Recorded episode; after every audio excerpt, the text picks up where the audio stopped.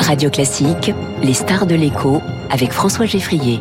Et avec Swiss Life Asset Managers, investissez dans une croissance responsable et des décisions durables. Les stars de l'écho avec ce matin, Axel Docher, bonjour. Bonjour. Bienvenue sur Radio Classique, vous êtes le président de Make.org et avec les patrons de Crédit Agricole, EDF, Orange, Schneider Electric, Transdev notamment, vous lancez ce matin la cause Urgence Sobriété énergétique. Qu'est-ce que c'est? En fait, c'est une, une, une, sorte de, de, prise de conscience de la société civile que sur le sujet de la sobriété énergétique qui effraie tout le monde pour l'hiver prochain, euh, il faut prendre les choses en main de façon un peu différente. En fait, en 73, il y avait la chasse au gaspillage, on donnait des leçons à tout le monde. Aujourd'hui, on n'est plus dans un monde où on donne des leçons à tout le monde sur ce qu'il doit faire. Euh, il faut faire avec, et c'est ça qu'on a fait avec avec euh, les plus belles entreprises euh, françaises, euh, comment les faire collaborer avec des centaines de milliers de, de citoyens français pour effectivement euh, construire des actions déterminantes sur la sobriété de notre pays. Hum, alors on sait que chacun, c'est un peu la semaine de la sobriété, hein, le gouvernement va présenter son plan après-demain, on entend des entreprises qui, qui annoncent chacune de leur côté ce qu'elles font, le chauffage à 19 degrés, etc. Pourquoi cet aspect collectif que vous voulez un petit peu, vous les, vous les, vous les prenez par la main en quelque sorte? Oui, alors je pense qu'il y, y, a deux, il y a deux enjeux. le premier enjeu, c'est de, c'est de faire ensemble et non pas les uns contre les autres. En fait, c'est assez tentant euh, face à un sujet comme celui-ci de dire euh, c'est la faute d'un tel ou la faute d'une autre personne et puis de, de, de, se crisper dans ses comportements individuels.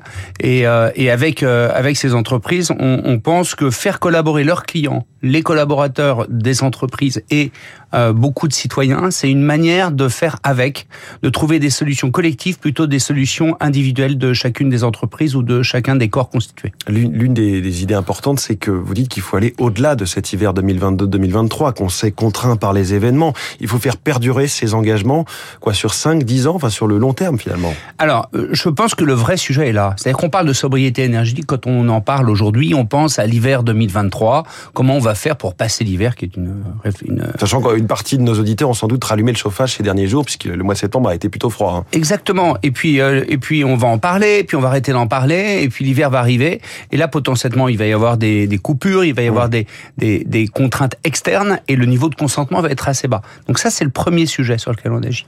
Mais le deuxième sujet, c'est que la sobriété est un autre mot pour parler de la résilience moyen terme.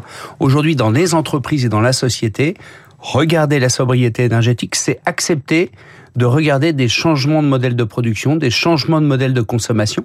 Et, et c'est cette euh, et c'est ce fil-là qu'on veut construire euh, dans le plan d'action qu'on révélera en janvier de la totalité de ces de ces 11 entreprises et organisations et de plusieurs centaines de milliers de Français. Oui. Euh, il y aura pas seulement l'hiver, il y aura l'hiver et comment l'hiver est le début d'un changement de modèle. Pour être clair, vous, vous ne prenez pas une société de la privation quand on dit sobriété Non, non, la sobriété, c'est une, euh, un autre mot pour euh, une sorte de bon sens qu'on a peut-être un peu mis de côté. Euh, et, et, puis, c'est une nécessité. Et c'est la rencontre des deux qui permet de regarder avec, euh, je, je dois dire, pas seulement de la peur, le futur, oui. pour la première fois. Parce que vous croyez une transition écologique très positive, très créatrice d'emplois, de croissance Parce que je pense que la, euh, la sobriété dans une entreprise, euh, c'est simplement une bonne gestion de l'entreprise. Je pense que la sobriété dans un ménage, c'est aussi un sentiment d'alléger un petit peu l'empreinte qu'on peut avoir et de, de ménager aussi des marges de manœuvre économiques. Oui. Donc je, je pense que c'est une direction sur laquelle on peut se retrouver et qui va, euh, pour une fois, construire un petit peu d'optimisme et de, et de satisfaction personnelle. Alors il y a les entreprises, il y a aussi les, les, les Français, les, les Français, vous voulez les mobiliser par euh, centaines de milliers. Cette cause urgence sobriété énergétique consiste notamment en une consultation massive, euh, c'est-à-dire? Alors pratiquement, ce qui commence aujourd'hui sur l'URL euh, sobriétéénergétique.mec.org, hein, si vous voulez y aller. C'est une consultation massive où on va poser à plusieurs centaines de milliers de Français euh, la question comment peut-on tous ensemble réduire notre consommation énergétique? Donc cette, cette consultation, on la pose aussi à tous les clients des grands groupes, hein, il y en a 11, donc c'est absolument monumental, mais aussi à tous les collaborateurs, et va nous permettre en deux mois de sortir les dix sujets sur lesquels tout le monde est d'accord. Et c'est sur ces dix sujets qu'on va travailler à des réponses collectives qu'on librera en, en, en, janvier. Et si tout le monde est d'accord, ça va pas être un consensus mou? Non, en fait, euh, ça c'est vraiment très intéressant parce que on a, on a vraiment l'impression que agir, ça veut dire trancher là où on n'est pas d'accord. Moi, je ne pense pas. Et pour ça que Make.org existe. Agir, c'est pas ça. Agir, c'est se coordonner là où on est d'accord pour aller plus vite et plus loin. Parce et c'est ça qu'on va être capable de faire. Dans le diagnostic que vous posez au départ, il y a aussi l'hyperfragmentation de la société. Qu'est-ce que vous entendez par là? Ce que je veux dire, c'est que euh, cette démarche collaborative, elle s'oppose à une démarche injonctive.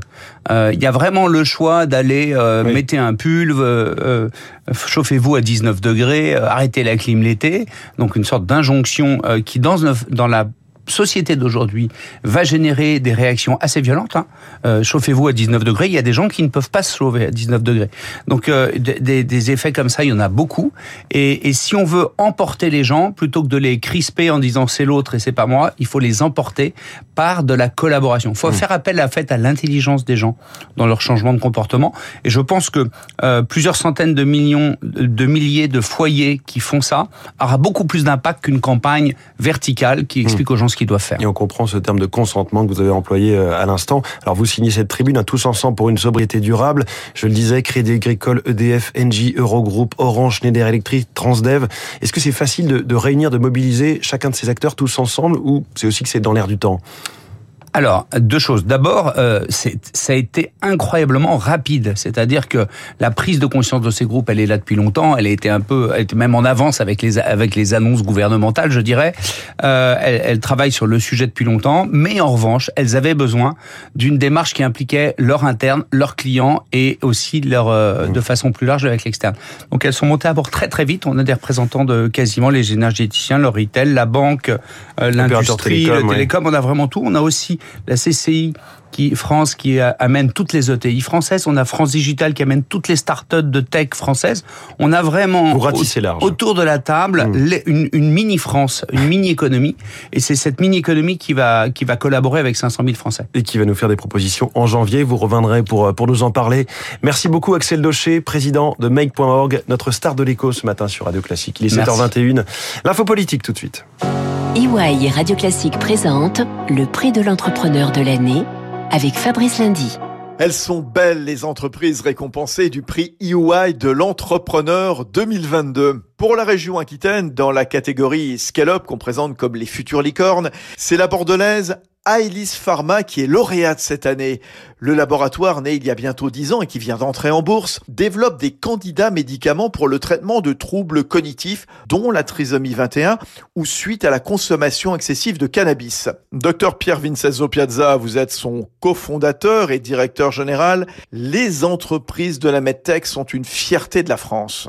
La MedTech française, c'est en fait vraiment un domaine qui est en train de se développer très fort. Aelis Pharma, on est très fiers de faire partie de ces mouvements. Et la santé, c'est un sujet très important aussi parce qu'on est confronté à une population qui vit de plus en plus longtemps. Et parmi les sujets de santé, euh, la santé mentale et les maladies psychiatriques ont une prévalence très très importante on a euh, parfois tendance à l'oublier. Donc, euh, par exemple, notre société se développe dans le traitement euh, de certaines maladies du cerveau et je pense que c'est un champ de grande innovation et dont la population a vraiment besoin. Merci Pierre Vincenzo Piazza, le directeur général de Aelis Pharma, récompensé du prix EY de l'entrepreneur 2022 pour la région.